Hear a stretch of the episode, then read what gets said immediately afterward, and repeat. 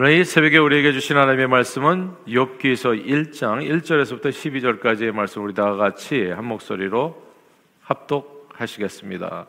우스 땅에 욥이라 불리는 사람이 있었는데 그 사람은 온전하고 정직하여 하나님을 경외하며 악에서 떠난 자더라. 그에게 아들 일곱과 딸 셋이 태어나니라. 그의 소유물은 양이 칠천 마리요, 낙타가 삼천 마리요, 소가 오백열이요, 암나귀가 오백 마리이며 종도 많이 있었으니 이 사람은 동방 사람 중에 가장 훌륭한 자라. 그의 아들들이 자기 생일에 각각 자기 집에서 잔치를 베풀고 그의 누이 세 명도 청하여 함께 먹고 마시더라.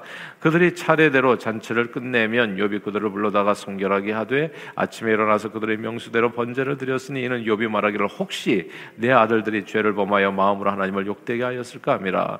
욥의 행위가 항상 이러하였더라. 하루는 하나님의 아들들이 와서 여호와 앞에 섰고 사탄도 그들 가운데 온지라. 여호와께서 사탄에게 이르시되 내가 어디서 왔느냐? 사탄이 여호와께 대답하여 이르되 땅을 두루 돌아다니 돌아 여기저기 다녀왔나이다. 여호와께서 사탄에게 이르시되 내가 내 종 욥을 주하여 보았느냐 그와 같이 온전하고 정직하여 하나님을 경외하며 하며 악에서 떠난 자는 세상에 없느니라. 사탄이 여호와께 대답하여 이르되 욥이 어찌 까닭 없이 하나님을 경외하리이까? 주께서 그와 그의 집과 그의 모든 소유물을 울타리로 두르심 때문이 아니니까? 주께서 그의 손으로 하는 바를 복되게 하사 그의 소유물이 땅에 넘치게 하셨음이니이다. 이제 주의 손을 펴서 그의 모든 소유물을 치소서 그리하시면 틀림없이 주를 향하여 욕하지 않겠나이까 여호와께서 사탄에게 이르시되 내가 그의 소유물을 다 내 손에 맡기노라 다만 그의 몸에는 내 손을 대지 말지니라 사탄이 곧 여호와 앞에서 물러가니라 아멘. 요즘 전총조라는 사람이 큰 화제입니다. 이제 겨우 27살인 그는 대한민국에서 꽤 유명한 40대 초반의 펜싱 선수와 결혼을 하게 되었다고 해서 대중의 주목을 끌었는데 놀랍게도 그는 남자가 아니라 여자였습니다. 그리고 그는 자신이 뉴욕에서 태어난 재벌집 혼외자라고 늘 자신을 소개했는데 알고 보니까 뉴욕이 아니라 강화도 출신의 강화도에 그 뉴욕 뉴욕이라고 하는 무슨 음식점이 있다고 하더라고요. 그래서 그 음식점에 자주 갔었대요. 그래서 뉴욕 출신이 됐어요. 강화도 출신의 사교정과 시범이었습니다.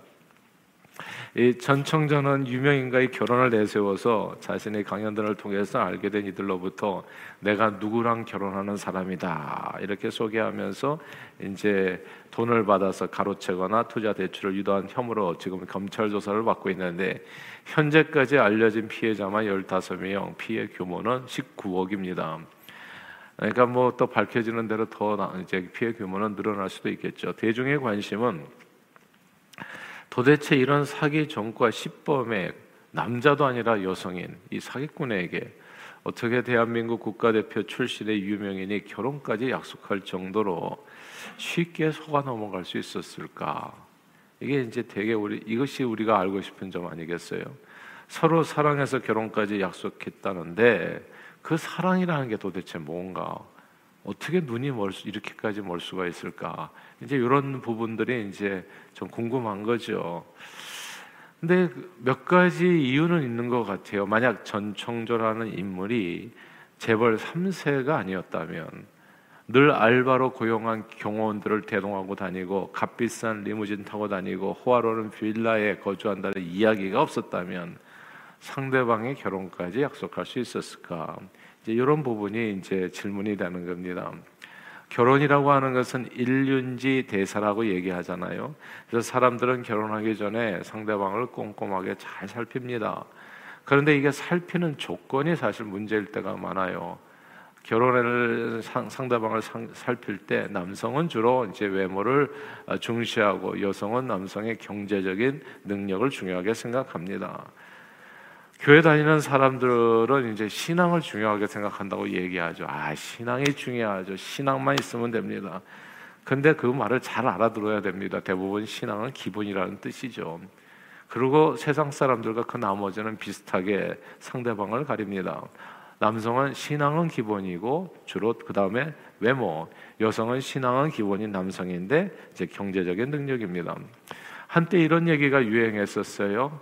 키도 크다, 키도 키도 작다, 키만 크다, 키만 작다. 이게 조건이에요, 그냥. 키도 크다는 것은 최상의 조건입니다. 외모도 멋지고 경제력도 있다는 말.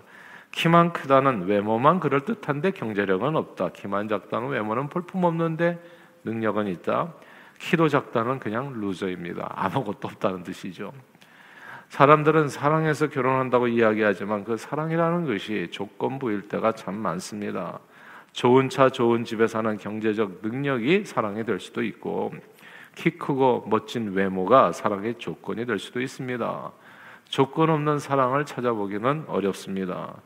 그래서 왜 나와 결혼했습니까? 라고 물어보면 남성은 당신이 이쁘니까 반했지요. 답이 많이 나올 수 있고 여성은 성실하게 일하는 태도가 굶어 죽지 않을 것 같다. 그런 모습이 마음에 들었다. 이야기하는 경우가 있는 겁니다.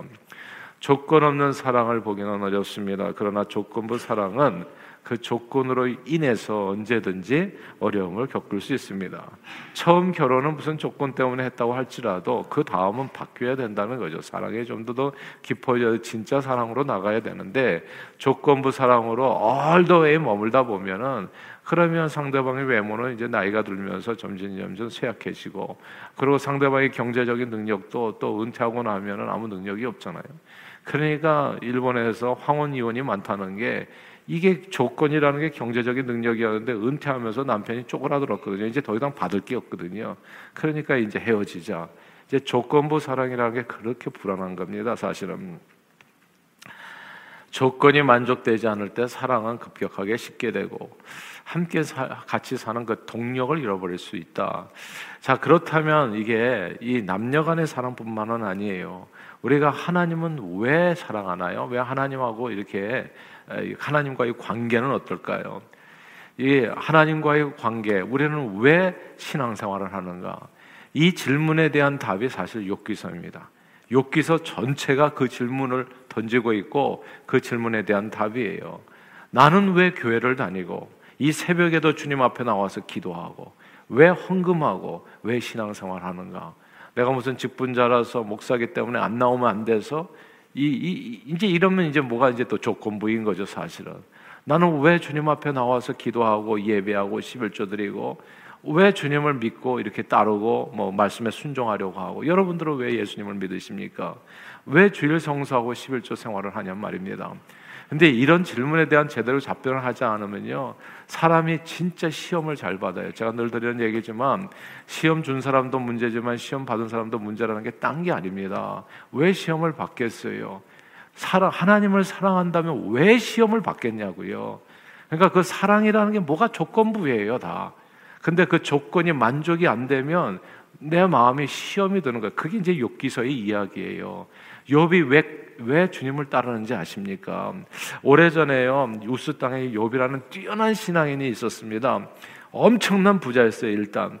양 7천, 낙타 3천, 소 500, 암나위 500, 종도 많고 아들, 딸도 도합 10명, 모든 면에서 하나도 부족함이 없는 모두의 부러움을 사는 사람이었는데 거기까지만 해도 엄청난데 이분이 신앙도 좋고 성품도 좋은 거예요. 그러니까 진짜 nothing short예요. 세상의 욕과 같이 온전하고 정직하고 하나님을 경외하고 악에서 떠난 부자가 없어요. 그냥 물질적으로도 부족고 부족 부족함이 없고 외모도 그렇고 자식들도 훌륭하고 하나님이 복을 온전히 받은 자가 있다면 저 사람을 봐라 욥이다. 예. 그런데 어느 날 사탄이 와가지고 하나님께 욥을 참수합니다. 이 참수하는 내용이 기가 막힙니다. 이게 이제 욥기서 전체의 내용이거든요. 여기에 대한 답이 욥기서예요. 오늘 보면 9절 말씀입니다. 9절 한번 읽어볼까요? 시작. 사단이 여호와께 대답하여 이르되 욥이 어찌 까닭 없이 하나님을 경외하리까 아멘. 욥이 어찌 까닭 없이 하나님을 경외하라이까 이 구절을 주목해야 됩니다. 어찌 까닭 없이 어찌 조건 없이 하나님을 사랑하겠냐 그 뜻입니다. 하나님이 뭐 잘해주니까 그렇게 하는 거지. 하나님이 능력자니까 그렇게 하는 거지. 하나님이 복을 주시니까 그런 거지. 어찌 이 사람들이 새벽부터 와서 기도하겠냐? 사단이 하는 얘기예요. 예. 뭔가 기대하는 게 있으니까 와서 앉아 있는 거지. 뭔가 기대하는 게 있으니까 예배 드리는 거지. 예. 하나님이 뭔가 잘해 주니까 그걸 그걸 기대하면서 와 가지고 기도하면은 뭔가 또 이렇게 자식도 좋은 데 붙여 주고 그럴 걸 기대하니까 사람들이 와 그런 거 안 해줘 보십시오. 다 떠날 겁니다. 예. 아무도 새벽 기대 오는 사람은 없을 거예요. 이게 욥기서의 질문이에요. 여러분들은 왜 이 아침에 나와서 하나님 앞에 기도하십니까? 이게 이제 사실 신앙생활을 하다 보면 반드시 넘어야 될 질문입니다. 그래서 저는 그리스도인이 시험 받는다 이런 거는 그냥 부끄러운 줄 알아야 된다 생각해요. 예. 그러니까 하나님 그냥 한 가지 질문만 해요. Do you love God? 하나님을 진짜 사랑하세요? 예. 아니면 조건부로 사랑하십니까? 뭐가 아, 충족이 안 되면 하나님을 떠나는 거예요. 예. 그거 뭐 이것 때문에 저것 때문에 그러니까 다 변명이에요 사실. Do I love God? 정말 하나님을 사랑하는가? 신앙생활을 하다 보면 이게 반드시 넘어야 될 질문입니다. 교회를 다니는 이유가 여럿이에요. 사람이 그리워서 다니는 사람도 있고, 어떤 유학생은 한국 음식을 먹고 싶어서 교회 나왔다는 사람도 있고, 마음의 평화를 얻으려고 다니는 사람도 있고 건강 장수 물질 축복을 받으러 다니는 사람도 있고 사람마다 교회를 다니는 이유는 여럿이에요. 그리고 만약 자기들의 바람 조건들이 채워지지 않으면 어찌 까닭없이 저들이 하나님을 믿겠냐? 예. 이유가 있으니까 지금 나와 있는 거 아니냐?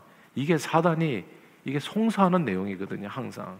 그리고 그 조건들이 우리와 우리 하나님 사이를 내는 사단 마귀 시험이 되는 겁니다. 성경은 그래서 나는 이게 두 가지 계명이 이게 전, 이 성경 전체구나라는 것을 알게 됐어요. 하나님을 사랑하되 마음과 정성과 뜻을 다해 목숨을 다해서 조건 없이 사랑 아가파오 아가페 조건 없이 사랑하는 거예요. 그냥 내 생명의 주인이니까 창조주 여호와 그분은 사랑받기에 합당하신 분이에요, 그냥. 뭘 하나님께서 주셨기 때문에 사랑하는 건 어쩌면 처음 시작은 그럴지 몰라요. 결혼하기 전에는 뭐 그래 이뻐서 결혼할 수 있고 뭐 능력 보고 결혼할 수 있어요. 그러나 결혼하고 나서도 그렇게 살아가면 행복할 수 없어요. 예수 믿을 때 뭐 예수 믿으면 그래 마음에 평화가 오고 뭐 그래 가지고 신앙생활 시작할 수 있어요. 그래요. 교회 가니까 먹을 것도 주고 예. 한국 음식 먹을 수 있고 그래서 신앙생활 시작할 수 있어요. 그러나 예수를 내 마음의 구원자와 주님으로 믿고 의지하고 정말 신앙인이 됐다면 그 조건을 벗어야 되는 겁니다. 근데 그러고 나서도 여전히 먹을 걸 쫓아다니고 복주실까 하고 기대하고 하면 그것 때문에 반드시 넘어지게 된다는 거. 그것이 욥기서의 이야기입니다. 저가 까닭 없이 주님을 섬기겠습니까? 성경은 그래서 하나님을 사랑하되 마음과 정성과 뜻을 다해서 그리 아니하실지라도 목숨을 다해서 하나님을 아가파워 아가페 사랑하라고 말씀합니다. 그리고 하나님께서는 그 사랑을 우리에게 보여주셨어요. 십자가에서 우리가 무슨 사랑받을 만한 자격이 있었나요? 그냥 죄인이 언제 죽어도 이상하지 않아. 근데 언제 죽어도 이상하지 않은 사람들이 뭐 그냥 하나님 앞에 복 받는 걸 당연하게 생각해요. 진짜 이 생각 자체가 이게 뭐라 그럴까? 이 전청조 같아요. 예, 남 이거 그 상대방 또 펜신 성수 같아요. 예. 온통 조건이에요. 그러나 신앙생활은 아가페 사랑으로 하는 겁니다. 그때 마귀가 떠나게 돼요. 시험 안 받습니다. 그 다음부터는 그 어떤 경우에도 시험 받지 않아요.